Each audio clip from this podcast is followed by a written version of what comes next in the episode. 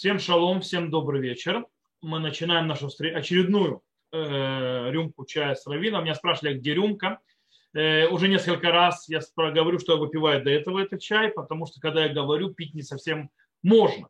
Конечно, вы можете пить, что хотите во время того, как я отвечаю на ваши вопросы. Э, сегодня Глеба не будет, Глеб сегодня не сможет, он мне написал об этом, никак мне не получается. Таким образом, вопросы пересланы мне, и я их теперь буду зачитывать, то есть я сегодня буду и ведущим, и отвечающим. И у нас немного вопросов. Надеюсь, что мы успеем все. И надеюсь, что если успеем все, то даже, может быть, будет время и на, скажем так, на вопросы тех, кто участвует в самом зуме. Итак, начнем с первого вопроса, который пришел. Я иду, честно говоря, я иду э, четко по порядку, хронологическому приходу вопросов, то есть нету какого-то выбора особенного вопроса. Итак, первый вопрос, который был задан, это такой, как вы относитесь к кистям тхеля, то есть это голубая нить, на циците, которые сегодня продаются.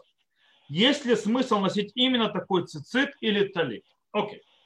Во-первых, мы все понимаем, что э, голубая нить – это заповедь Тора. То есть Тора нам заповедует, что в наши цициты, то есть в эти нити, которые на четырех углах нашей одежды, четырехугольной одежды, талит, цицит, нужно э, завязывать э, нити, и на них должна, нить должна быть одна, две, спор, то есть как это нужно красить, Э, как эти нити вплетаются, должны быть вплести голубую, птиль то есть голубую нить. Теперь, много-много веков мы не вплетали голубую нить и носили, скажем так, цицит, как он есть, белым.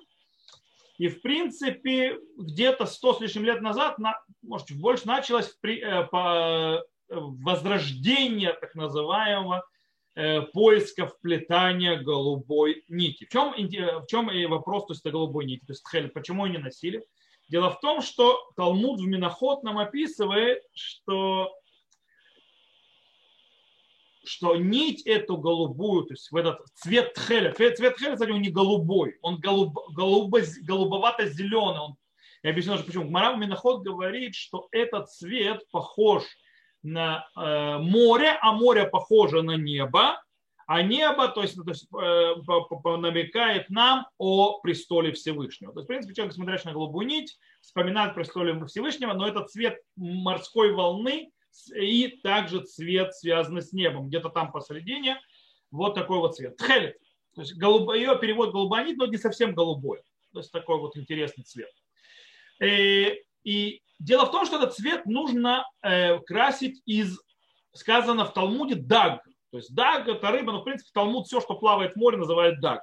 Поэтому это по, по идее моллюск, с которого нужно красить. И, и описывается в Талмуде, что речь идет об очень редком, э, об редкой рыбе, о редком моллюске, который появляется э, раз в 70 лет.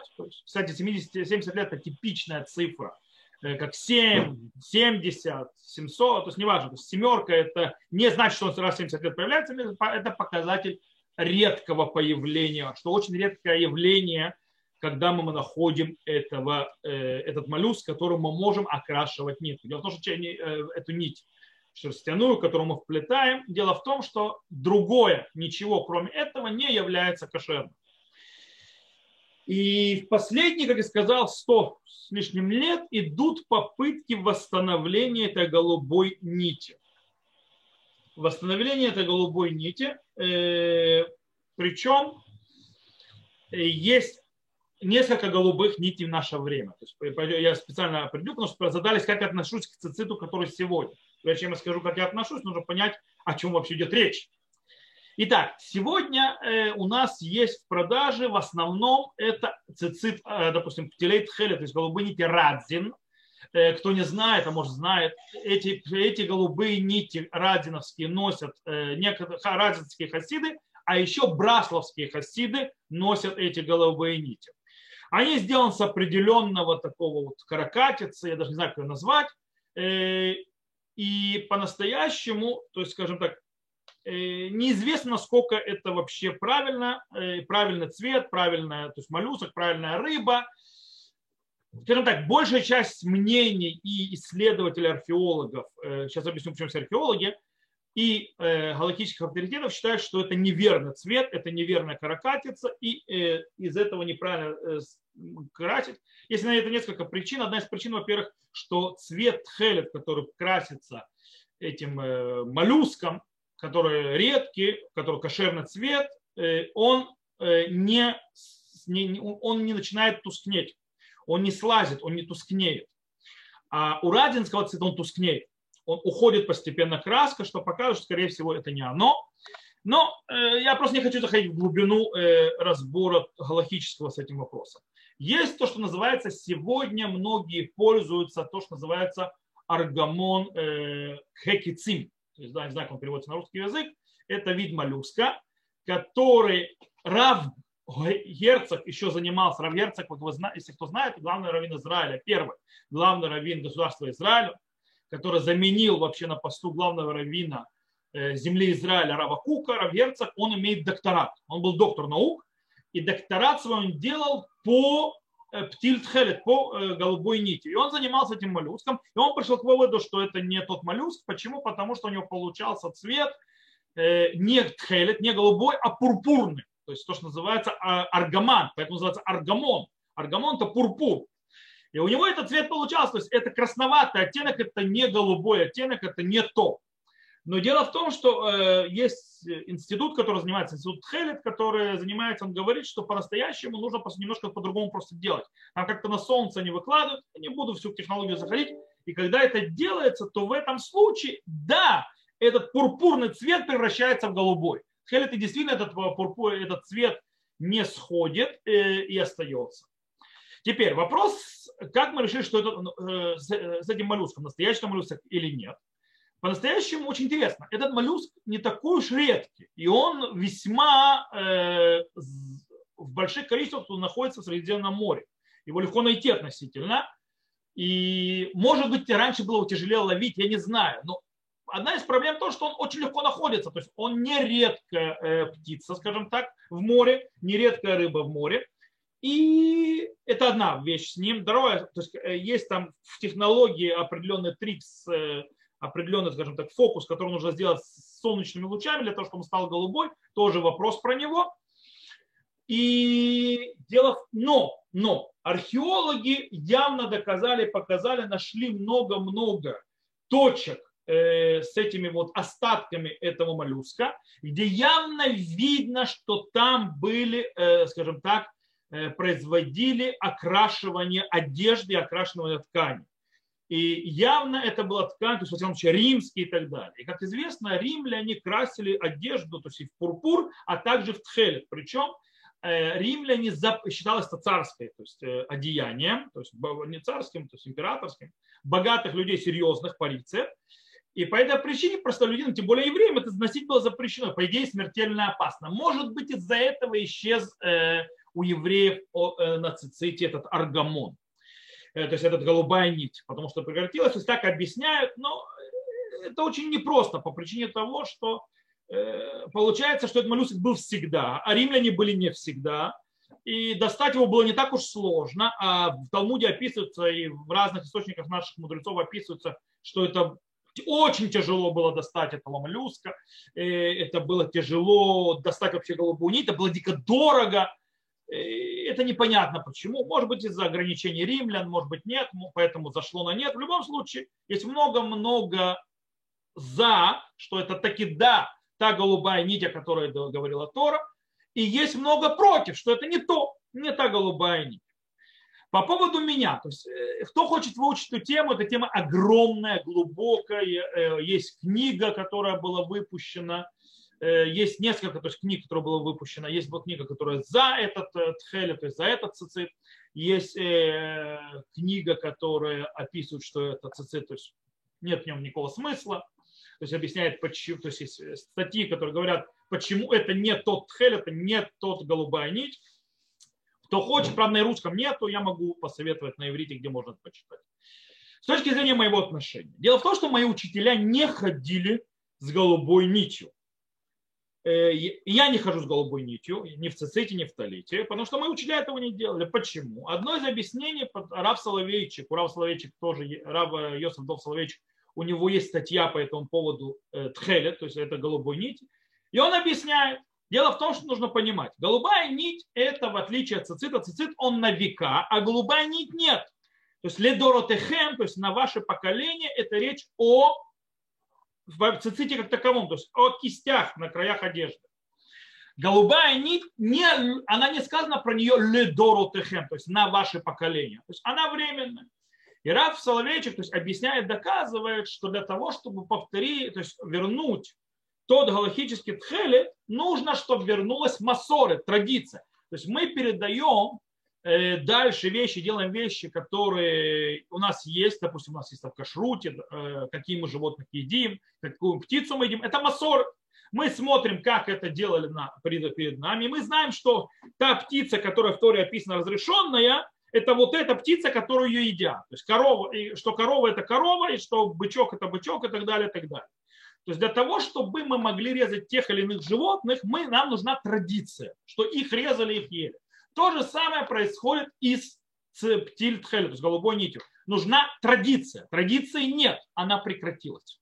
И по этой причине, пока традиция не вернется, как бы нет смысла. Кто вернет традицию? Илья, он придет Ильяу и вернет традицию, и мы все оденем тхелет. Но это то есть то, почему я не ношу.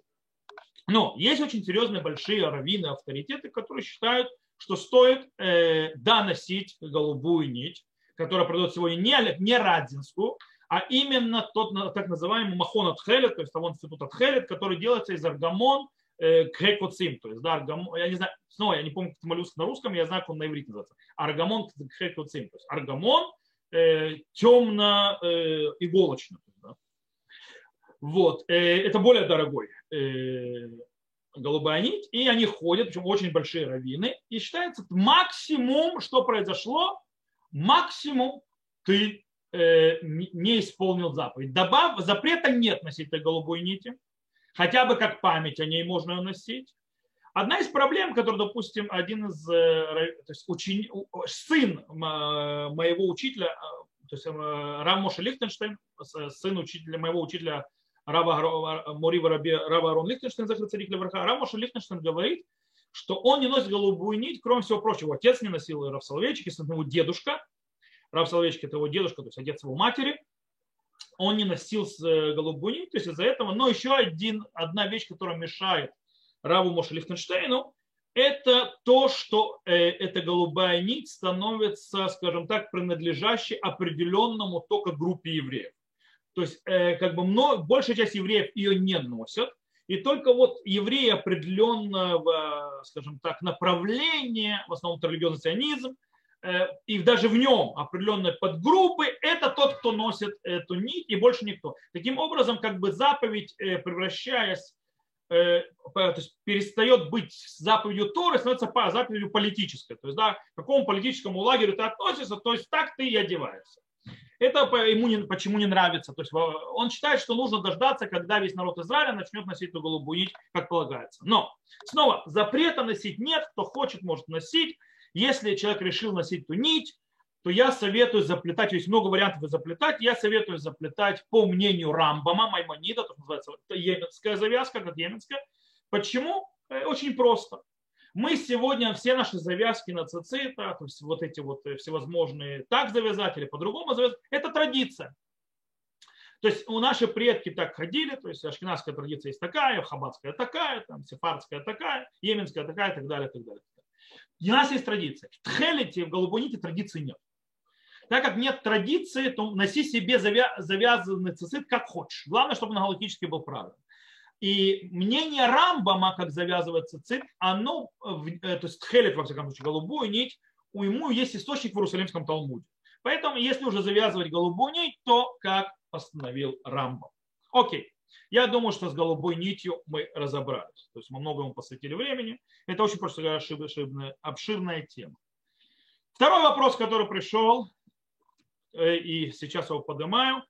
Как с детства воспитать детей богобоязненными евреями и привить им любовь к Торе? Э, я могу долго и нудно отвечать на этот вопрос, но я от него, на него отвечу очень коротко. Э, даже двумя словами. Личный пример.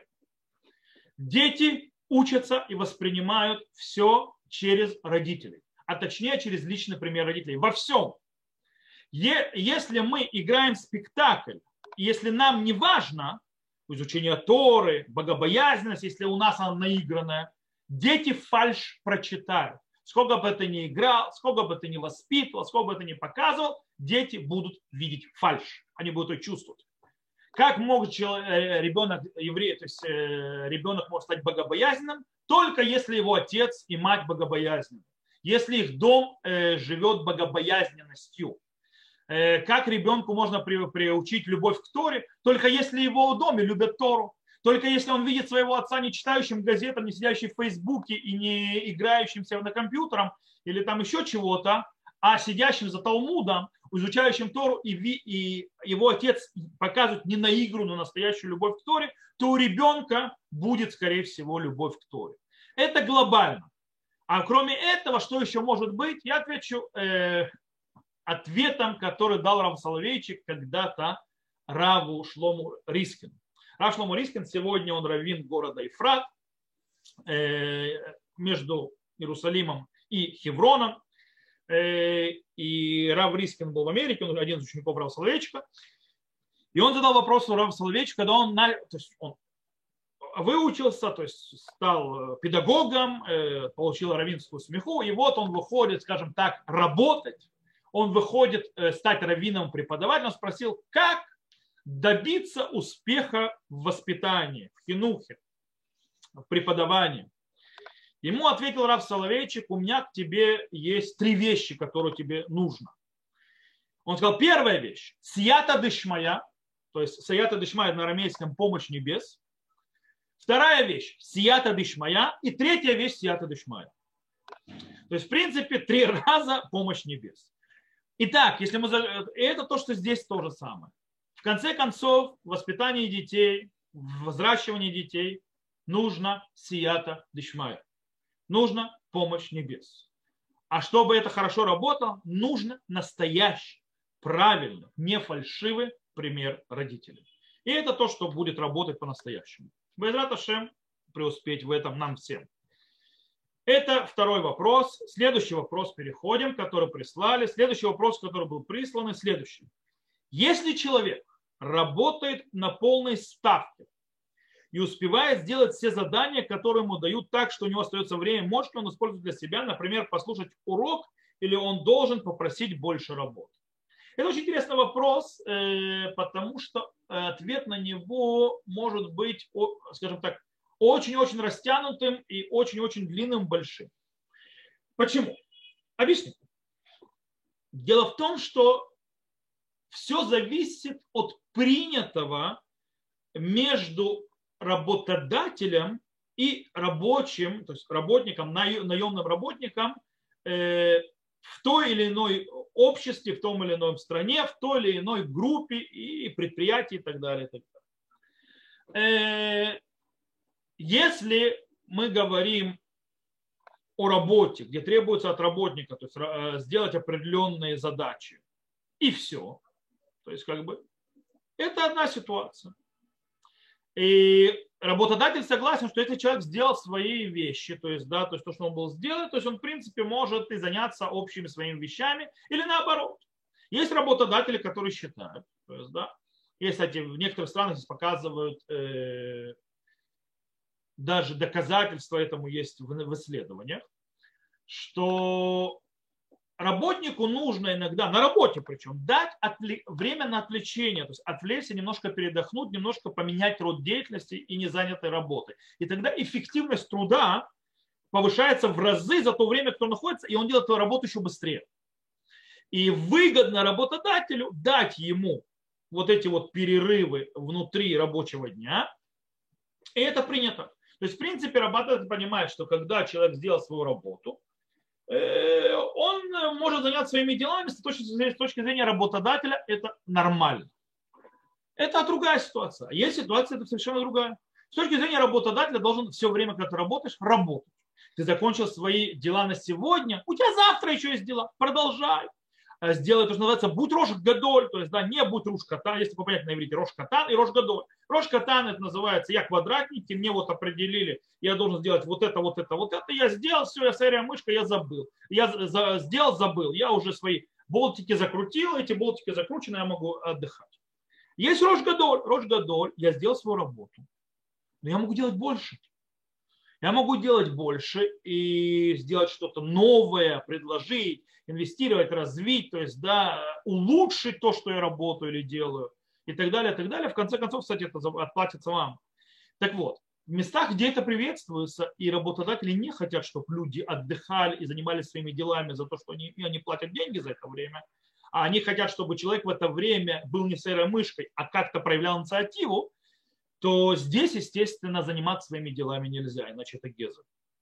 Короче, если мы можем сказать простую вещь, если вас принято и работодатель это устраивает, работодателя устраивает, что вы сделали свое дело, потому можете заниматься своими делами, пока вам не нужно делать свое дело, все нормально, сидите уроки, учите, все хорошо.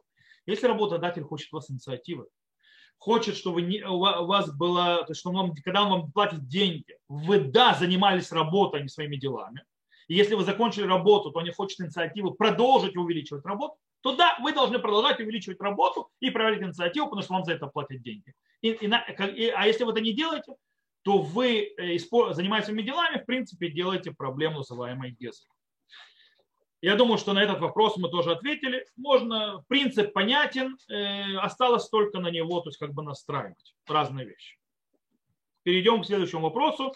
Вопрос интересный. Кстати, следующий такой, скажем так, провокативный, но мы на него ответим. Перке а вот поучение отцов. Чем меньше говорит женщина, включая жену, тем лучше. И так далее. Ваше мнение без политкорректности. Окей. Во-первых, я хочу специально сказать правильно, как говорится, это Мишна. Лотер бесиха им иша. То есть, да, не увеличивай сиху. Я специально не перевожу это слово, потому что это не совсем разговор, сейчас объясню. Э, и там сказано дальше, то есть иначе, если будешь для работы сиха, то ты в конце концов э, допрыгаешься до генома. То есть допрыгаешься до ада, так называемого. Кстати, до ада. А геном это ад или нет? У нас, кстати, поэтому по поводу генома у нас тоже есть вопрос. Так что мы разберем его чуть позже. То есть пришел вопрос и про вопрос, что такое геном. Вот. И... О чем идет речь? О чем это Мишна? Во-первых, Э, самое, есть простое понимание, есть более глубокое. Простое понимание этой мишны э, нужно смотреть тему. Тема этой мишны простая. Если вы посмотрите, посмотрите перед этим, тема мишны до этого – это помощь малоимущим, беднякам. С этого начинается мишна. То есть мишна об этом говорит, и вдруг бац про женщину. Какая связь? Причем тот, кто говорит, продолжает говорить. И его основная тема – помощь беднякам, а не женщинам. Почему вдруг появляется разговор альтарбе, то есть лотарбе сихай миша, то есть не, не слишком много не разговариваю с женщиной. Э, ответ очень простой, кстати, ответ, который приводит Барбанель, например. Э, речь идет, что когда тебе нужно понимать, заниматься бедняками и всевозможными, скажем так, благотворительностью, не советуйся с женщиной. Почему не советуйся с женщиной? Потому что они жадные, он говорит, и они тебе не дадут по-настоящему заниматься благотворительностью. Вот и все. А если не будешь давать сдаку, куда ты докатишься до генома. То есть речь идет об этом. Это простое понимание. Теперь давайте немножко углубимся глубже. Без политкорректности. Есть понятие сиха и есть понятие дибур. Допустим, Всевышний Вейдабер Ашем Муше. То есть, да, Всевышний говорил с Муше. Ломи сохеах им Муше. То есть, да, не делает сихот с Муше, а делает дибур. В чем разница между сиха и дибуром? Сейчас объясню. Дибур – это разговор о серьезных вещах. Это разговор по делу. То есть разговор по делу не только по делу, разговор о глубоких вещах, о серьезных вещах, то есть так далее. То есть Всевышний, как Всевышний разговаривал с Муше. И не только. В принципе, серьезный разговор. Что такое сиха? Сиха это сиях. Сиях это связано, это в принципе пустые разговоры. Болтовня, другими словами. Если я просто скажу. Что, то есть э, это назовем это современным языком, поржать, похихикать и так далее, посидеть, потрещать. Это сиха. Что говорит Мишна, если мы говорим об этом? Мишна говорит ло тарбе сиха и миша. Причем о кодом ком говорится? О его жене Кольшина и Миша, то есть с чужой женой. То есть о твоей женой, тем более с чужой женой. О чем идет речь? Речь не идет о деловых разговорах, о разговорах по делу, учебе, чего-то серьезном. Речь идет о трещать, о болтать, э, хихоньки, хахоньки и так далее. Говорит э, Мишна, то есть говорит наши мудрецы, этого как можно меньше делать. Кстати, не сказано вообще не делай. Обратите внимание, нет запрета. Сказано лотарбе, не делай этого много. Даже не сказано а, лот, э, тамид, написано нет то уменьшать, написано не делай много. Что имеется в виду? Имеется в виду, вообще нужно с женщинами разговаривать по делу. И со своей женой по делу, о серьезных вещах и так далее. И нет в этом никакого запрета. Тем и с чужой женщиной, с чужой женой, ты говоришь по делу, по делам и так далее, тоже нет никакой проблемы. Где проблема? Проблема хихихахи и так далее. То есть, да, э, поржать, посмеяться, по, по анекдоты порассказывать и так далее. Это уменьшает. И тоже это не совсем уменьшить, то есть вообще убери, потому что это неправильно. Люди нормальные э, с женой тоже должны, тем более с женой должны и посмеяться и так далее. То есть, да, и у нас Гмара рассказывает в нескольких местах, то есть, да, что великие мудрецы Торы, которые были вообще молчунами, вдруг, когда они были с женой вечером, то есть, да, то у них это, они там и шутки, и прибаутки, и разговаривали и так далее. Это просто интересные, кстати, вещи, то есть, да, как об этом знали, они же молчуны. То есть мудрец, э, ученики, когда хотели учиться от учителя, то есть что делать, они залазили к ним в дом под кровать. И когда ученик, учитель их поймал, то есть, а ты что тут делаешь? Он говорит, Тора и вышли льмода не царь. То есть, а Тора я учиться должен. Это как я об этом узнаю, если, то есть я не буду это учить. Это показатель того, что, кстати, практическое учение, а не на словах намного более лучше. В любом случае мы видим, что даже большие молчуны, мудрецы Торы, которые слова не, выроняли, причем тогда еще главы Ишивы, Тогда они даже в учебе Торы много не говорили. Они говорили фразу, а потом Метургиман, то есть нужно переводчик, тот, который объясняет, что Рав сказал, он еще полчаса разговаривает. А Рав только фразу сказал. И вот эти рабаним говорили потом своими женами, говорили, потому что это важно. Но важно лоля арбо, то есть не увеличивать это слишком сильно. То есть, рамки знать. Тем, со своей женой, тем более с чужой. Но чужой это вообще не подходит. То есть, да, это Э, не, не, не дело. А просто разговор, нет никакого проблемы. Вот так вот, то есть э, это то, что выходит в этой мишне, о чем мне нужно говорить, глубоко ее понимая, понимая язык, то есть, да, что такое сиха, что такое дебур, это разные вещи, и обращая внимание и без всякой политкорректности. То, идем на следующий вопрос. Написано, очень большое количество в Израиле и неевреев, и даже евреев настроено воинственно против религиозного населения. Вообще еврейство ведь ничего не бывает без воли Всевышнего. Почему? Почему без воли Всевышнего не бывает или почему? То есть это у нас такое. Вот. Э, какой урок мы учим из этого? Ну, во-первых, я хочу успокоить. Это было всегда.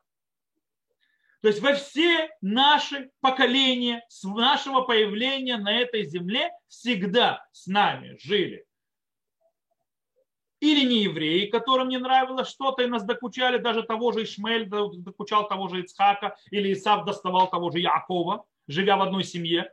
Э, или даже сами евреи были, которые, скажем так, были с большими претензиями и наезжали на религиозных, или, скажем так, на религиоз, возьмите Короха против Мушарабейну и Гарон. Там, правда, они пытались занять место, типа, что это вы это, монополию заняли, мы тоже хотим раскрыть свою, давайте все, все станут тут великими, мы все святые, каждый, то есть Ишба, они придумали эту, знаете, сегодня многие светские приводят, Ишба ему на то и хе, то есть, да, человек по вере своей будет жить.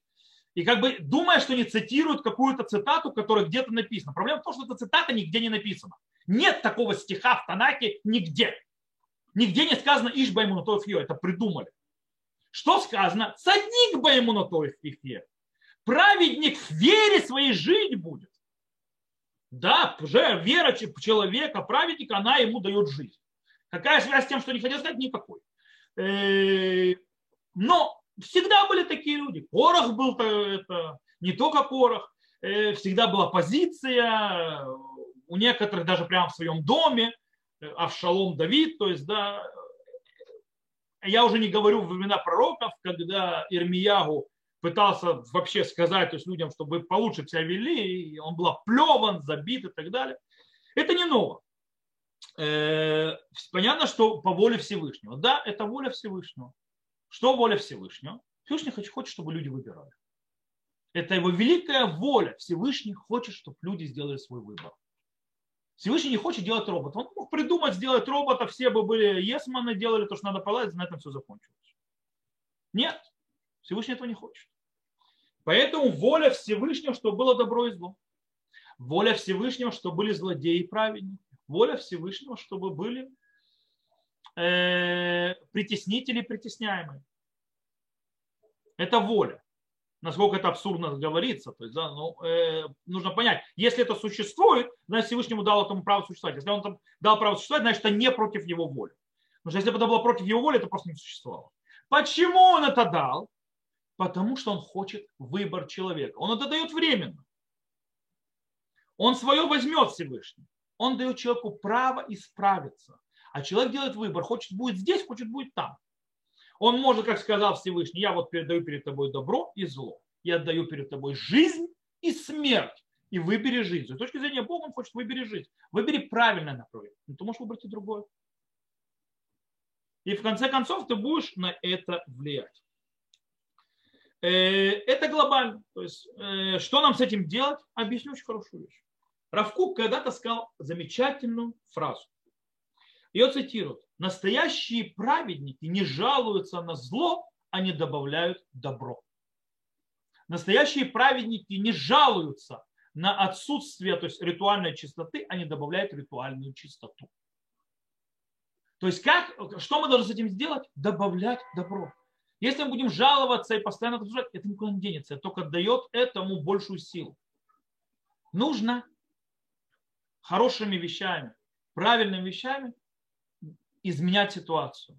И она изменится. Как говорится, немного света, а убирает много тьмы. Если этой тьмы не будет, то убирать будет нечего, мы как бы работать не сможем. Божьей помощью это будет в конце времен, что этой тьмы не будет. Но мы еще далеки от этого, поэтому выбор пока здесь, и пока у людей могут избирать и делать разные вещи. То, я думаю, что я объяснил. Я просто смотрю, время уже идет, а у нас еще вопросов много. И я хочу ответить еще на вопрос, который есть, причем есть некоторые вопросы, то есть на которые не знаю, сколько времени займет на них отвечать. Начнем и пойдем к следующему вопросу. В гости на праздник приходит человек, идентифицирующий себя как соблюдающий еврей. И со стороны видно, что он соблюдает заповеди. Что делать с вином и с другими нюансами, например, в Песах, если стало известно, что это гер, который прошел гиур А консервативный, Б реформистский, Г в. Организации Галаха, Г. Хабад. В смысле один из вариантов. Большое спасибо. Окей. Начнем с одного. Тут два вопроса, скажем так, которые нужно разделить на две части. Первый вопрос, как относиться к человеку, который пришел и сказал, я еврей. Верить, не верить. Что с этим? Второй вопрос, кошерность гиюра э, кешерность гиюров и еврей ли тот человек, который сделал тот или иной гиюр. Это второй вопрос. Начнем с первого вопроса. Человек по умолчанию выглядит евреем и говорит, я еврей. Должен ли я подозревать, э, что он не еврей? Тут есть очень интересный момент. Я э, написал по этому поводу целую статью. Написал ее на иврите. Она должна быть издана Потому что дав, э, давно, по идее, должна была быть издана в книге одной сборника статей, то есть равинских. И э, мне даже редактор уже прислал после редактуры, чтобы я сказал, что я ничего ли там не исправил, он не стер то, что не надо стирать. Правда, он сказал, что он только некоторые языковые обороты исправил, а все остальное это мое, он даже не трогал. Вот. Это было несколько месяцев назад. Не знаю. Короче, статья занимается тем, что делать нам. Как раз она именно занимается тем вопросом. Человек говорит, я еврей, можем ли ему верить, или мы должны проверять его на еврейство. Э, Причем э, статья была написана как бы э, в основном к евреям, к раввинам общин и так далее, что им делать. В разных аспектах, то есть, да, там, миньян считать, там, обрезание сделать, женить, ну и так далее. Так вот, я не буду вас вводить все-все-все нюансы, но глобально вывод выходит на Галаху, есть четко нужно разделить между браком и всем остальным.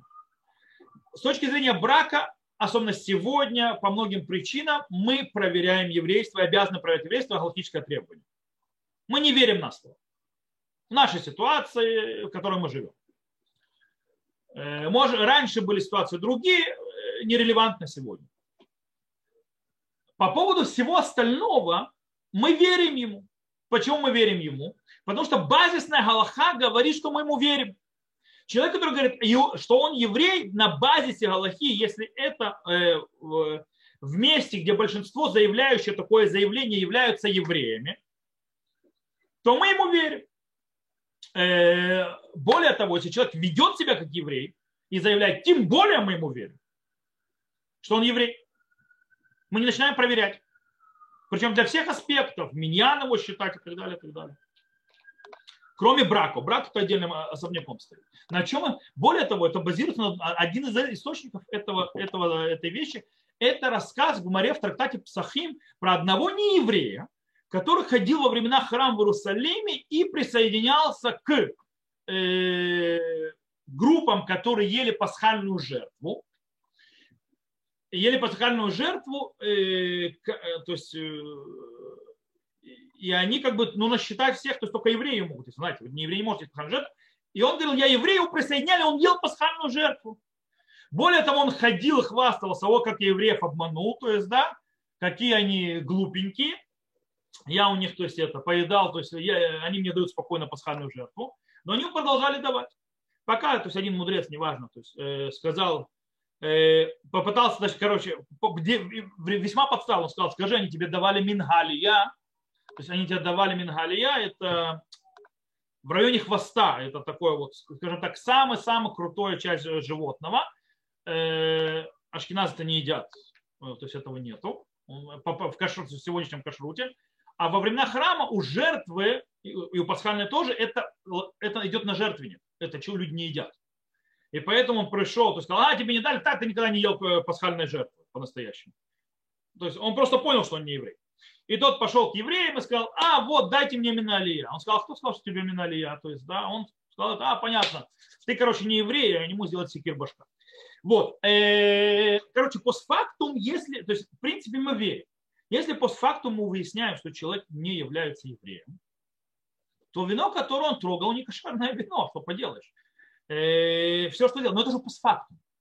На базисе мы понимаем, как евреи. Мы не проверяем его. Если мы, конечно, не знаем по-другому, мы с какие-то свидетельства, которые говорят о другом. Это с точки зрения веры человеку на слово, что он еврей, тем более, если он ведется как еврей, нормальный еврей, соблюдающий заповеди, тем более. По поводу Гиюра. Э, есть тут то есть консервативные, реформистские организации, как Аллаха, Хабад и так далее. Э, давайте разделим. Есть э, Галаха, есть политика. Гиюрки Аллаха – это ортодоксальный гиюр, и Хабад – это ортодоксальный гиюр и так далее. Все это, там политика. Консервативный реформистский – это Галаха. Так вот, консервативный реформистский гиюр, как вы понимаете, тут не о чем говорить, это не гиюр не о чем говорить, то есть э, по многим причинам это не гиюр, и нет у человека, прошедший гиюр, реформистский или консервативный, статуса еврея. Он не еврей. Точка. Он может 25 раз проходить этот гиюр, ему не поможет, он был не евреем и остался не евреем после этого гиюра по многим причинам. Э, мы не будем обсуждать. С точки зрения ортодоксального гиюра, когда те, кто делает гиюр, они являются кошерными евреями ортодоксальными евреями. Более того, скажу, они даже могут быть не мудрецами Торы. Они могут быть гедьотот, то, что называется. Гедьотот это просто простые три еврея с улицы. Но нормальные, кошерные, не, не преступники, ничего. Если не сделать гиюр, гиюр кошерен. Более того, вам скажу, постфактум и гиюр кошерен. Более того, даже если ни одной заповеди этому геру не расскажут, и гиюр кошерен. Более того, даже если этот гер, который прошел у таких евреев гиюр, Э, но они ему сделали обрезание, окунули его в микву и так далее, этот гер ни о заповедях ничего ничего слышал. И он, более того, он не соблюдает заповеди, даже начал поклонником, он остается евреем, он считается евреем Умар, то есть да, вероотступник и так далее, но он еврей. Мы на нем не женимся по многим причинам, потому что мы с таким жениться не хотим. Но он еврей, мы ему должны, то есть если он женится на какой-то девушке, нужен гет, то есть потому что он считается евреем и так далее.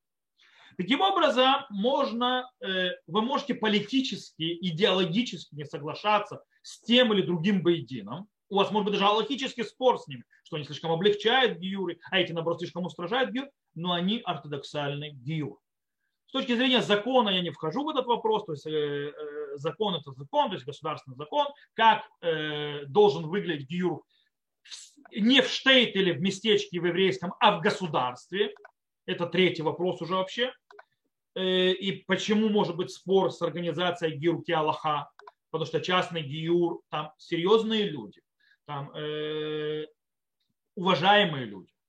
Они считают, что они делают святую вещь. Можно с ними не соглашаться, лично я не соглашаюсь. Э, можно с ними спорить. Я считаю, что тот гиюр, где не облегчает, нельзя так облегчать. Они считают по-другому, потому что у нас спор не в законах гиюра. Я тоже могу найти объяснение, то есть сделать такой облегченный гиюр, если в определенной ситуации. Они считают, что эта определенная ситуация есть в реальности. Они считают, что это определенная ситуация, которая, по которой они облегчают, нету в реальности. Они ошибаются с прочтением реалий. Э, то есть как бы спор легитимный и так далее. Главный равенат Израиля это не признает. Тоже есть на это причины. Но, я, но человек, который прошел Гюр в этой организации, Гюр Келаха, он еврей. Хочешь ты, не хочешь ты. Он еврей. Хороший, плохой, он еврей. Галахически. Государственное это другое. Понятно, что в государстве, когда мы не работаем штейтами, когда мы не живем общинками и так далее, а живем в государственной системе, нужно, чтобы гиюр, особенно гиюр, такая вещь, как гиюр, которая очень-очень, скажем так, тонкая вещь, она должна быть делается организация, которая признается наибольшим количеством евреев. Для того, чтобы не было такого, что в этой синагоге его евреям считают, а в другой не считают. Поэтому главный раввин Израиля это как бы та организация, которая даже если те харидим, которые, скажем так, не очень признают Гиюр, скрипя сердцем, они синагоги в Миньян посчитают этого человека. Дочку, наверное, не отдадут э, замуж или жену не, не захотят, чтобы сын женился на такой девушке. Но Миньян посчитает. То есть да, относительно консенсус. Понятно, облегчающие принимают. А когда ты идешь на крайность, то есть да, в Галахе, потому что Георгий Аллахан идет, он, он берет крайние мнения в Галахе, э, легитимные времени, но мнение меньшинства, мнение, то есть крайние более в Галахе, скажем, не в консенсусе, но легитимные галахические, хоть многие по ним не, не устанавливают Галаху, ты играешься. То есть, потому что другая сторона тебя признавать не будет. В Хабаде вообще не вижу никакой проблемы. Хабад идеологические вещи, у них-то своя и так далее, но они кошерные евреи, все нормально, ортодоксы, поэтому нет проблемы. В Израиле, кстати, признается Гиюр Хабадский, допустим, один из боединов из Москвы. В, России есть только два боедина, которые принимают главный равенат Израиля.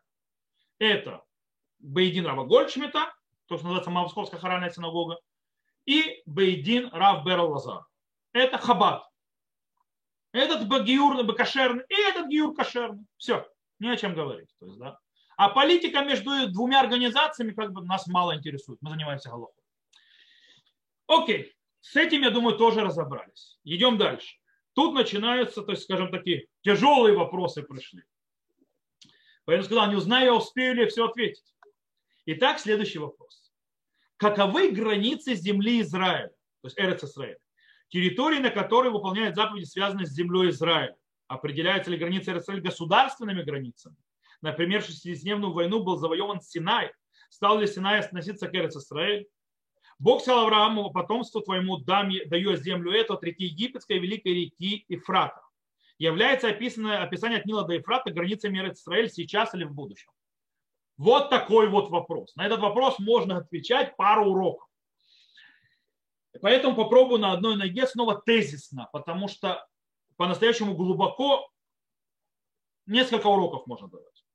Во-первых, заповеди земли Израиля, они разные. То, что подходит для седьмого года, не обязательно, то есть трумоту масрот. Там есть некоторые совпадения, некоторые нет. Трумоту масрот деление десятин и так далее. Все заповеди седьмого шмита это другое. Там есть некоторые другие нюансы. У заповедей, э, скажем так, э, земли Израиля есть некоторые отголоски и вне пределов земли Израиля, например, в ближайших к земле Израиля территориях. Поэтому глобально, скажем так, глобально есть спор между мудрец, э, галактическими авторитетами по поводу, где проходит граница э, земли Израиля как таковой. С точки зрения Шмиты, например, то есть до седьмого года. С точки зрения, э, а там уже начинаются вопросы, а в Шмите, допустим, есть земля Израиля, которую осветили те, которые пришли с Йошуа бен из Египта, а есть те, которые осветили с Израва Нахимья, придя из Вавилона. Мы, Шмита соблюдается там, где границы тех, которые пришли из Вавилона. Они совершенно другие. Не такие, как то есть, описано от Нила до Ефрата.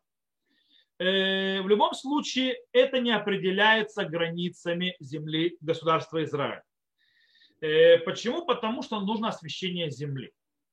Освещение земли определяется э, завоеваниями, которые произошли, то есть или завоевание Йошуа бен или завоевание пришедших из Вавилона. И у нас это глобально, допустим, туда не попадает Иорданская долина, там другой закон. Есть, э, есть некоторые вещи на севере, которые не часть земли Израиля, поэтому по, таким образом появляются, допустим, части в Галилее есть, там, то есть нужно на севере, севере Израиля. Э, есть вопрос, понятно, что Синай не является частью земли Израиля в этом случае, э, хотя это очень интересно. Есть вопрос про Илат. Илат не по каким картам, то есть нет, есть, правда, одно мнение, по которому да, но по большей части мнений не является Эрец Исраиль. Эйлат, по многим мнениям, не является землей Израиля. Таким образом, вопрос. В Эйлате есть шмита, в Эйлате нужно отделять трумоту масрот, то есть десятину. В Эйлате нужно праздновать два дня праздника, а не один, как, вы, как в, в, в диаспоре. И тут есть очень интересный ответ. Ответ Рава Шломо Горан. Рав Шломо Горан считает, есть те, кто с ним соглашаются, есть те, кто что нет. Рав Шломо Горан считает, что завоевание армии Израиля, э, Цагаля, там, где мы то есть, завоевали и оставили себе и объявили государственность, в конце концов, добавляет к тому, что было уже завоевано тем, кто вышел из Вавилона. Таким образом, Илат становится частью земли Израиля, а вот Синай нет. Синай, потому что, во-первых, мы не объявили на нем, э, мы государственность свою, во-вторых, мы его отдали очень быстро. Э, поэтому Синай не стал относиться к Эрец По поводу э, река, то есть от Нила до Ефрата, это не совсем верно. Это не верный перевод изначально. Сказано э, от, то есть Нагар Мицраем, то есть река египетская, нет слова Нил ни в одном месте. Сказано река египетская до Великой, то есть до реки Прат. Прат это Фратом. Теперь Ефрат, многие думают, что речь идет об Ираке. Это тоже ошибка. Потому что когда мы смотрим реку Ефрат в описании границ земли Израиля, мы видим, это северная граница, но никак не восточная. Никаким образом не восточная, именно северная. Э, и если вы посмотрите на север от Израиля, то там тоже есть река Ефрат за Сирией, то есть уже в районе Турции, ближе к Турции. Она идет, сначала она идет на восток, Э, то есть по северу он идет сначала с запада на восток, и только потом начинает спускаться на юг, э, Багдад и так далее, то есть то, что мы знаем. И почему-то люди, э, она не является границей земли Израиля в описаниях в Торе, и нигде как граница, мы еще будем, когда на уроках про Ефискель мы еще поговорим о границе земли Израиля, но это явно северная граница, а не восточная. Восточная есть несколько границ, там тоже очень интересный вопрос, потому что то, что обещано Аврааму, это не то, что описано для Муше. А если обратить внимание, то Муше описывается земля семи народов, а Аврааму десяти. То есть есть в конце времен еще три народа, землю которых мы получим. Скорее всего, это продолжение до сторону Иордана, то есть и так далее, то, что мы говорили. Теперь, Нагар Мицраем. Что такое это Нагар Мицраем? Река египетская. Есть действительно те, которые думают, что это Нил. Не обязательно. Причем Нил не в северной его части, а в южной более. То есть мне ближе туда к Эфиопии, то есть огромная такая. То есть там пол, если мы идем потом мнение, это Раф Садягон, то почти больше, половина Саудовской Аравии наша. Э, вот. В любом случае, это не самое принятое мнение. Обычно Нагар Мицраем э, это Эль-Ариш. Эль-Ариш это все-таки больше Синайский полуостров это все-таки египетская река, это не Нил, это намного, намного восточнее от Нила, это ближе к нам, это та река, о которой идет речь.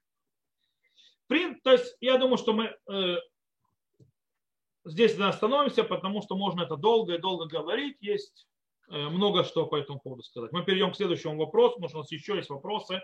И я хочу, может быть, еще успеть даже дать людям ответить на эти вопросы. Окей. Следующий вопрос. Расскажите, пожалуйста, каковы в иудаизме представления о жизни после смерти? Вау.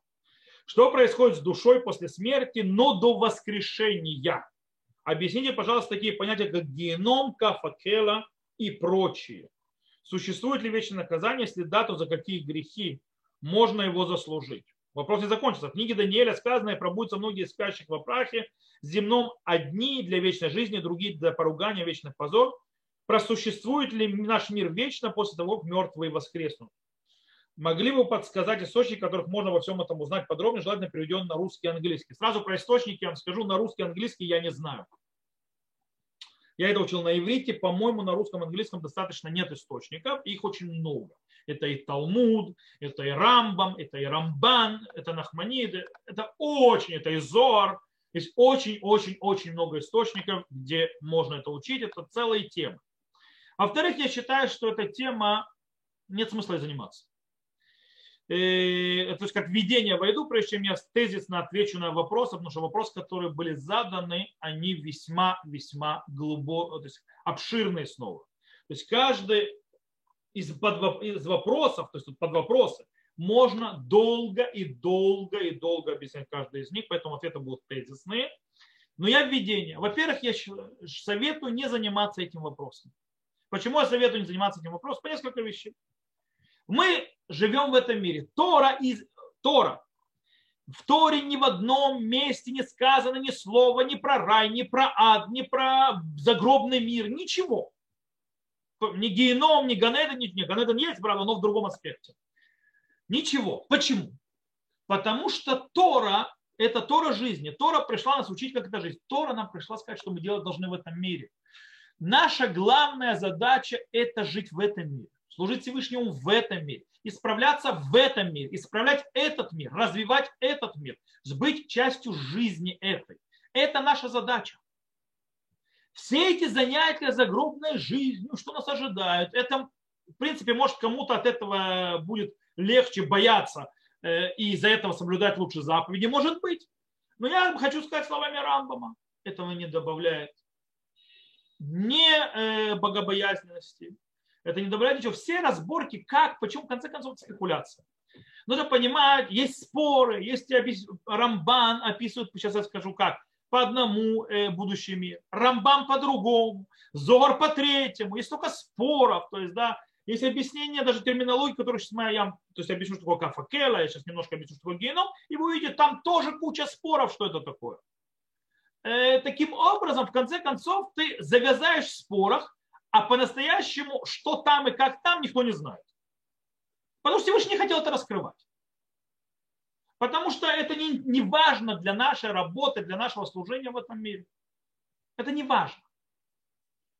И лучше заниматься и прикладывать. У нас времени в этом мире очень мало по-настоящему. Есть куча чего нужно учить, чем заниматься. И лучше не тратить это на те вещи, которые в конце концов никто по-настоящему не знает, как они будут. И к тому же, которые практически не продвигают нас никуда. Но может быть только запугивание. То есть, да, вот исполняя заповедь. Не более того. То есть, что мы, изучая загробный мир, что мы имеем в результате? Кучу споров и мнений, запугивание нас, то есть ты не будешь себя хорошо вести, вот такая гадость на тебя свалится потом, и дальше что?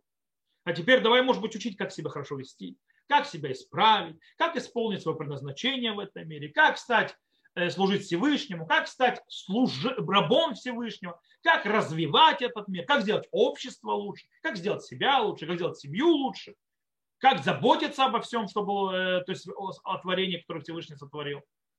Там много чего учить надо. Окей, но я все равно отвечу на вопрос. Это введение такое глобальное. И сейчас немножко тезис на, о вопросах. Окей. Что происходит с душой после смерти до воскресения? Куча споров. В принципе, э, душа уходит в будущий мир, живет в мире душ, если не зарабатывает карет. По поводу карета мы говорили в, прошлом, в, прошлом, в прошлой встрече. И мы говорили, что карет вообще может быть, происходит в этом мире. А единственное мнение, что карет это отсечение души в будущем мире это смерть. То есть, да, вот такое тоже бывает. Все остальное, в конце концов, мы открываем трактат Авод. Первая фраза, которая в трактате Авод, она берется, кстати, из трактата Сангедрин, где сказано «Коль Исраэль ешлем хелек лауламаба». То есть каждый еврей с него удел в будущем мире. То есть в конце концов, так или иначе, даже самый большой грешник до будущего времени мира дойдет. Что такое будущий мир, Ган Эден и так далее. То есть будущий мир, то есть духовный, присоединение к Всевышнему, э, материально, материальное какое-то проявление. В конце концов, каждый. Что душа пройдет по дороге, это уже другой вопрос. Пройдет какие-то страдания, очищения и так далее. Теперь, как эти страдания выглядят? Давайте то есть, возьмем то есть, ту терминологию, которую взяли. Начнем с генома. Допустим, душа, которая пойдет в Ган-Эден, то есть, да, Ган-Эден, будущий мир, Эдемский сад, например. Все хорошо, замечательно. По мнению э, Рамбама, это место, где сидят праведники, на них, э, то есть их венцы, и э, получают, э, скажем так, удовольствие от сияния Всевышнего. Нужно глубоко понять, это, что имеет Рамбам в виду. Рамбам имеет в виду, что в принципе душа присоединяется к тому своему духовному истоку, и на, то есть из-за этого она то есть, в принципе доходит до максимума пика своего развития, естественно, в этом каком-то смысле наслаждения. Э, Нахманит считает, что будущий мир будет э, в этом мире, то есть он будет не духовный, а материальный в конце времен и так далее. Это, кстати, про вопрос, э, будет ли наш, после восстания мертвых, будет ли наш мир вечен или нет. По мнению Маймонида, Рамбама нет. Они восстанут, произойдет пророчество для того, чтобы показать величие Всевышнего. А в конце концов человек смертен. Человек смертен был, остался и будет. И то, что про Адама сказано, что он заработал смерть, речь не идет смерти физической. Смерть физическая, все физическое умирает. У физического всего, у материального есть конец. Хочешь ты этого, не хочешь, только у духовного нет конца. По этой причине человек должен был умереть. Но проблема в том, что смерть там имелась в виду, по мнению Маймонида, смерть имелась в виду отсечение от источника жизни, то есть от божественного, от полного присоединения постоянно, от Эцахаим, то есть древа жизни, полное постоянное соединение со Всевышним. Это отсечение. Это страшнее смерти. Это и есть смерть. Нахманид, Рамбан считает, что ничего подобного. Будем жить вечно, все будет хорошо, молодые, красивые, здоровые. Так взор можно понять и так далее. Будет так или так, никто не знает, пока не знает. Доживем, увидим. Раташем. Так вот, то же самое с геном. Возьмем тот же геном. Что такое геном? Вообще геном это место в Иерусалиме. То есть на 5 минут. То есть да, геном это долина, э, которая находится возле старого года Иерусалима. И там, в принципе, в свое время в древности сжигали детей Молеху. То есть, да, и там убивали людей. Э, и там горели печи доменные, в которых приносили жертвоприношения человеческие. Когда-то. Да? Вот вам название места геном. Теперь, что такое геном э, не в историческом значении, а, скажем так, в еврейской традиции. Назовем это так. Есть несколько объяснений, что такое геном. Э, есть объяснение, допустим, что геном это, скажем так, есть духовное, то есть, да, э, духовное, Рамбан это приводит, Муше де приводит, Раби Муше де что речь идет о месте, где происходит наказание грешнику, то есть очищение грешника наказанием. Пока не очистится его душа и не сможет, скажем так, перейти в исправленном состоянии, в нормаль... то есть куда и положено, в будущий мир. И он проходит геном. Что такое геном? Рамбан объясняет, что душа проходит мучения, которые похожи на мучения тела, которое сжигают огнем. То есть те мучения, которые получает душа, понимаешь, для души этот огонь, как говорится, до фени дверцы. Она духовная. Огонь может только материально что-то причинить какой-то вред. Духовному огонь не может причинить никакого вреда. Но ощущение, то, что Рамбан то есть, как бы описывает, то есть ощущение для души, страдания, как будто тело горящее в огне. Это одно объяснение. Э, с другой стороны, есть те, которые объясняют, что то есть есть те, которые, скажем, тут на Агшама, то есть действительно материализация то есть этого генома, гены огненной. Там, правда, описано нечто, нечто другое, что там людей там за носы подвешивают и так далее. То есть, там, правда, непонятно, какие за носы, поэтому очень многие объясняют, что речь идет о геноме не в будущем мире, а в этом мире. То есть в этом мире человек проходит ужасы и страдания физические. Это есть геном. То есть наказание грешника в этом мире пройти страшные страдания. Есть такое объяснение. Есть объяснения другие, что все эти вот э, занос вешающийся и так далее, это не в этом мире, это в будущем, но это аллегория. Понятно, что душа, нет у нее никаких носов, никаких рук и ног, там нечему гореть, нечему вариться. То есть, да? Э, имеется в виду аллегорично, то есть страдания, которые человек проходит. Есть подход совершенно другой. Это называется шита хальтонит, то есть, да, то есть э, ре, э, рационалистская. рационалистская. Да, допустим, говорит э, по этому поводу и Раби Альбо, то есть, да, Раби Альбо, то есть говорит, например, что речь идет, что человек понимает, то есть душа понимает в конце, то есть когда грешник, когда она попадает в конце, она понимает, что было правильно. И что было неправильно, и она понимает, что все, что она стремилась, все, что она делала, то есть, да, и то все ее, скажем так, те вожделения, ради которых она грешила, это была такая пустота, и она будет испытывать такую тоску, такую боль страшнейшую. Э, это есть геном. То есть, да. И а есть объяснение другое, тоже Раби Альбу приводит это, что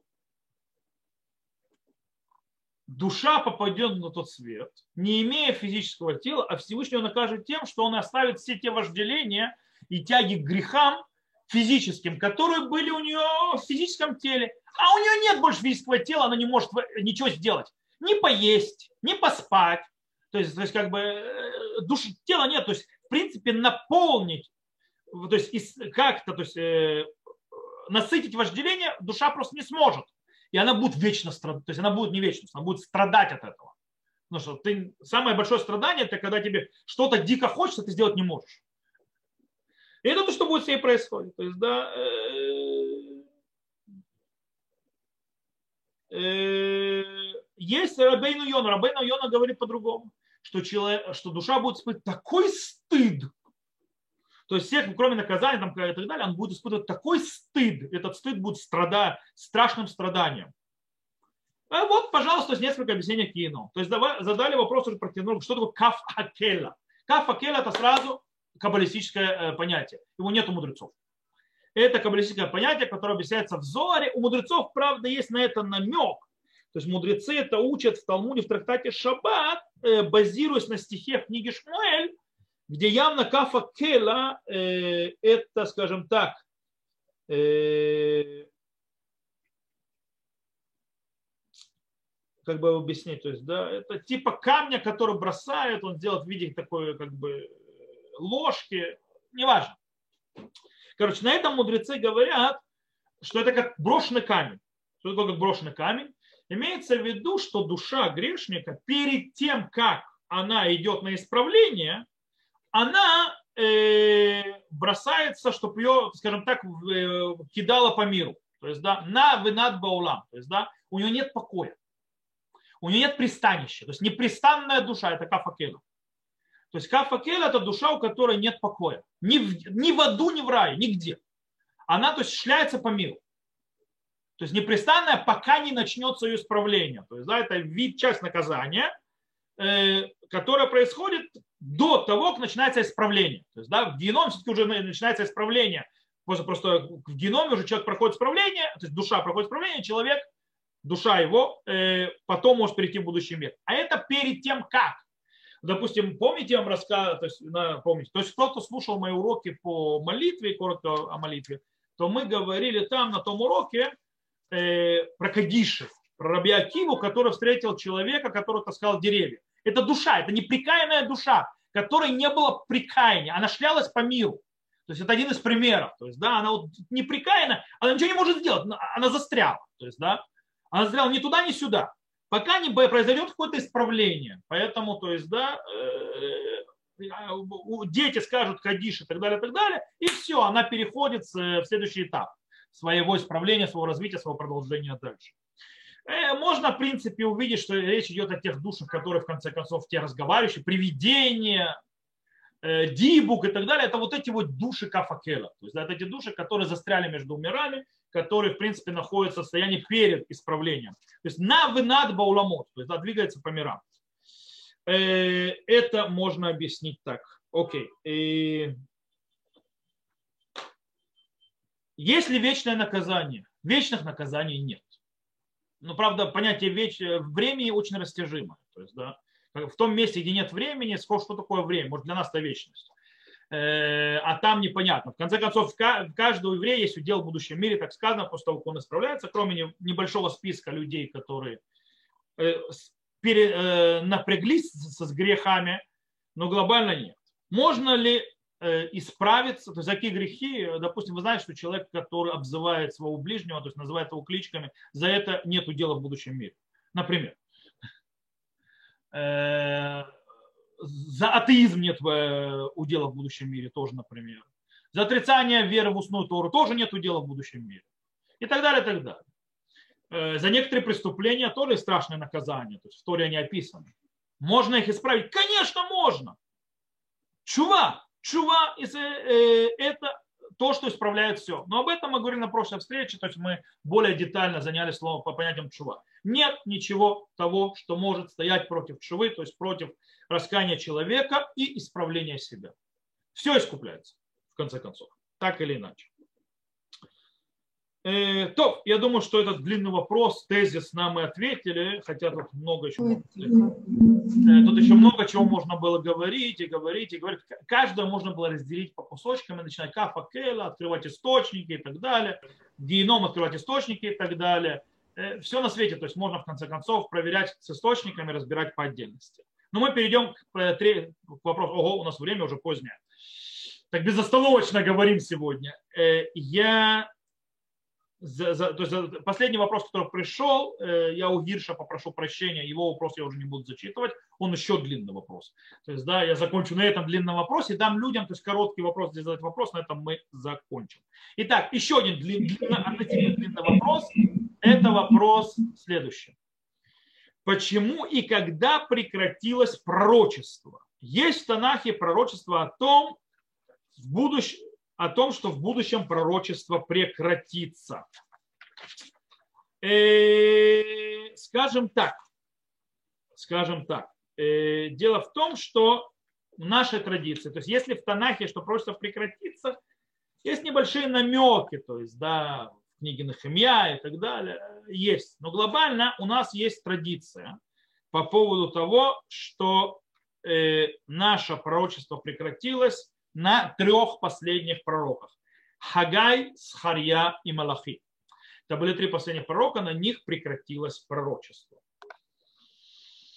И почему сейчас объясню? Сначала, то есть, э, когда это произошло, есть интересные вещи. То есть, да, когда произошло это прекращение пророчества, допустим, э, Флавий говорит, что это произошло во времена э, царя Артхашта. Есть Дарт Хаштаб, персидский царь, который считается в традиции сыном Ахашвироша. Э, то есть тогда прекратилось пророчество. Э, и, в принципе, все. Есть, правда, э, другое. То есть, то есть, как, то есть допустим, в Кузари Рав Юда Леви Реаль говорит, что пророчество прекратилось через 40 лет то есть, да, то есть когда по поводу храма, то есть, да, второе, в эпоху второго храма через 40 лет. И там, правда, есть вопрос, через 40 лет чего? С момента декларации Корыша, который, то есть, построить второй храм, или с момента по-настоящему, когда его строили, ведь от декларации Корыша до строительства тоже прошло время, э, как, а строили его э, во времена Дарвиш I, то есть, да, это было позже. Поэтому с какого момента считайте 40 лет? Короче, где-то там во времена второго храма здесь описывают, что э, пророчество прекратилось перед с приходом э, во времена Александра Македонского. Когда пришел Александр Македонский, на этом приблизительно в моменте прекратилось пророчество. Есть несколько традиций, когда оно прекратилось. Если на это намеки в Писании, снова намеки прямым текстом не сказано, что оно прекратится. Э, у нас есть объяснение некоторые, почему оно прекратилось и, естественно, как оно может провернуться. Допустим, Рамбам. Рамбам в нескольких местах объясняет, что просто произошло по одной простой причине. Из-за изгнания. Изгнания и неимения, скажем так, своего нормальной государственности и нормальной системы. всего. Э, дело в том, что э, по мнению Рамбама, он описывает, для того, чтобы было пророчество, нужно, чтобы пророк находился в приподнятом э, ощущении, скажем, в приподнятом э, духе. Для этого, допустим, э, мы знаем, что пророк Илиша просил, чтобы мы играли на музыкальных инструментах для того, чтобы поднять настроение. Мы знаем, что Яков, перед, э, Яков Ицхак, перед тем, как благословить, попросил принести ему еду. Э, то есть его любимую, по причине чего? Для того, чтобы поднять настроение, чтобы открылось пророчество. И так далее, так далее, так далее. Мы видим в нескольких местах, что пророчество зависит от настроя пророка, что у него должно быть приподнятый дух, у него должен быть веселое, никакой грусти, печали на сердце у него не должно быть. И Рам, Рамбам пишет, что мы, живущие в изгнании, и когда все горести с народом Израиля происходили и так далее, это можно объяснить, почему времена Александра Македонского прекратилось пророчество. То есть как бы пришел завоеватель, и все покатилось, скажем так, по наклону. Даже во временах э, Хашманеев мы знаем, что гоняли мудрецов и так далее, гладко уже не было э, по сей день. По этой причине, то есть из-за вот этих вот гонений и так далее, пророчество ушло, пока не вернется, скажем, нам спокойные времена и так далее. Времена Машеха, естественно, они вернутся. У Винницкого Гаона и Равкука есть другое объяснение. Очень интересно, оно более мистическое такое. Они говорят, что дело в том, что в то поколение, когда прекратилось пророчество, мудрецы попросили уничтожить э, тягу к Авудазара, тягу к идолопоклонству. И дело в том, что в мире есть равновесие. Э, в мире есть равновесие. Когда появляется, сильно увеличится святость и раскрытие божественного, увеличится, естественно, и вторая сторона. То есть, да? Так мир создан Всевышним. По этой причине, если исчезает тяга к идолопоклонничеству, тяга к ощущению. Почему идолопоклонничество, кстати, людей тянет? Почему люди хотят поклоняться всяким камням, статуям и так далее? Вот, допустим, спросить современного человека, ну, это же идиотизм, то есть, да, в чем смысл? Дело в том, что это происходило, э, ответ, кстати, это мудрецы задавались даже таким вопросом в Талмуде, говорят, царь Минаше, царь Минаше, сын Хискияу Амелех, то есть царя Хискияу, царь праведника.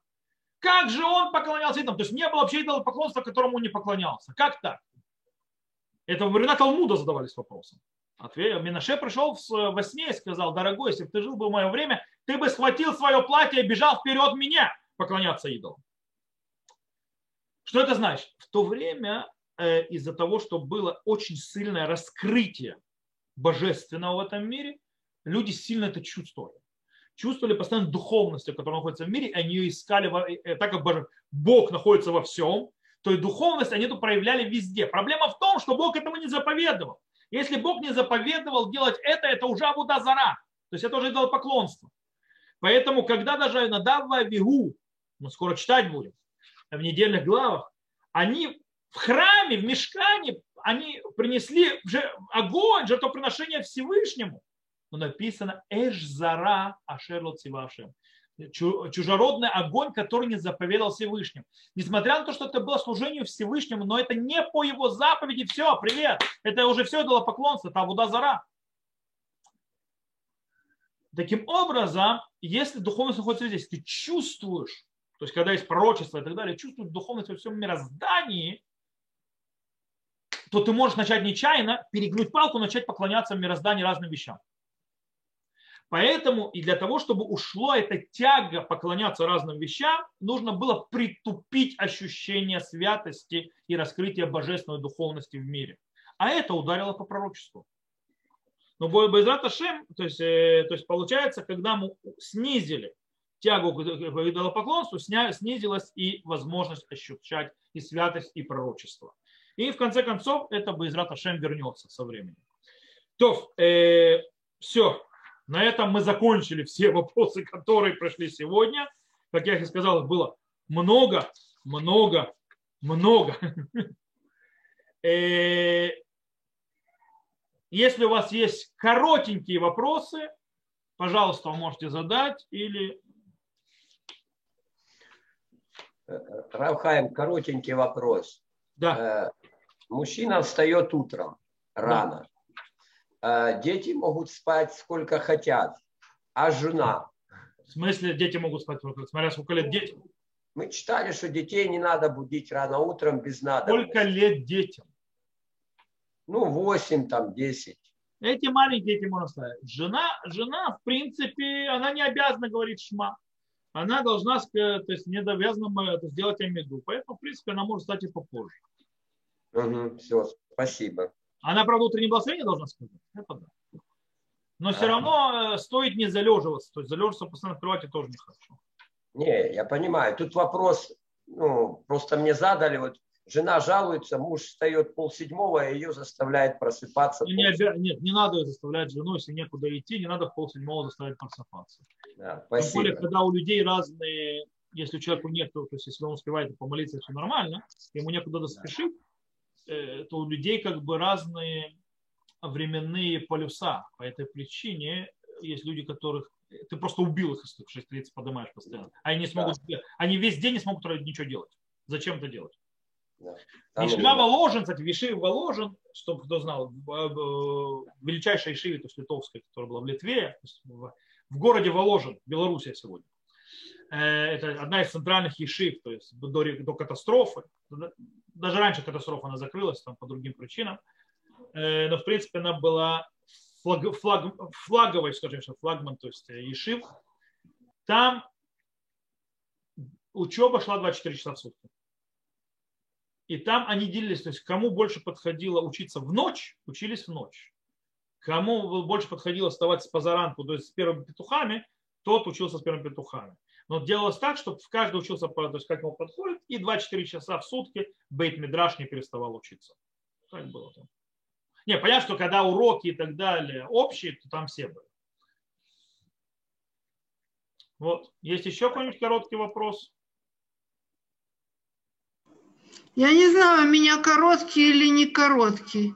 И, можно спросить, да? Ну, если он короткий, то да, если он длинный, то мы как-то... Я не знаю, какой.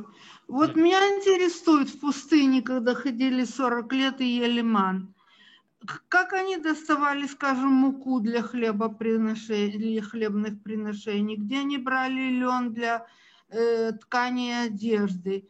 И что, чем питался их скот? Как Моше обращался к народу, когда их было несколько миллионов. Были какие-то чудеса, или они вступали ну, в контакт? Вы, в принципе, мне скажете на одной ноге, чтобы я объяснил половину Торы Ну, тогда не короткий вопрос, в другой раз. Э, я могу сказать коротко. Где брали всякие продовольствия и так далее, не забываем, что по пустыне ходили караваны. Не забываем, что в пустыне э, там куча народов. Не забываем, что э, стан стоял 38 лет, никуда не двигаясь. И, в принципе, это, считаю, обосновались в пустыне, вели торговлю и так далее. К тому же, если вы не знаете, то арабы э, в Синае живущие, они или бедуины, а у них тоже есть скот, они его там кормят, там тоже травка иногда растет. И Мушера Бей, ну, напомню, что он за овечкой бегал куда, потому что он пас скот, где возле горы Синай.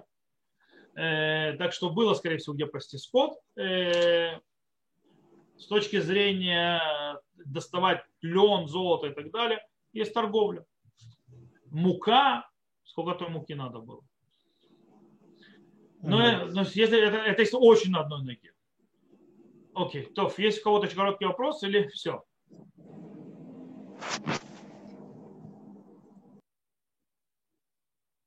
Окей, я понимаю, вопросов больше нет. То есть мы сегодня отвечали на вопросы. Э, на этом да мы закончим. Всем хак, Песах, Кашер, Весамех, то есть, да, хорошего праздника, Песаха. На следующей неделе, то есть ближайшие две недели встречи не будет. Ближайшую неделю будем к Песаху готовиться убирать, а следующую неделю будем в Песах отдыхать. Встретимся с Божьей помощью после Песаха на рюмке чая с раввином и готовьте ваши вопросы. Как видите, то есть они все больше и больше становятся. То их нет, то они есть. И все будет хорошо. До новых встреч, всего хорошего. Увидимся.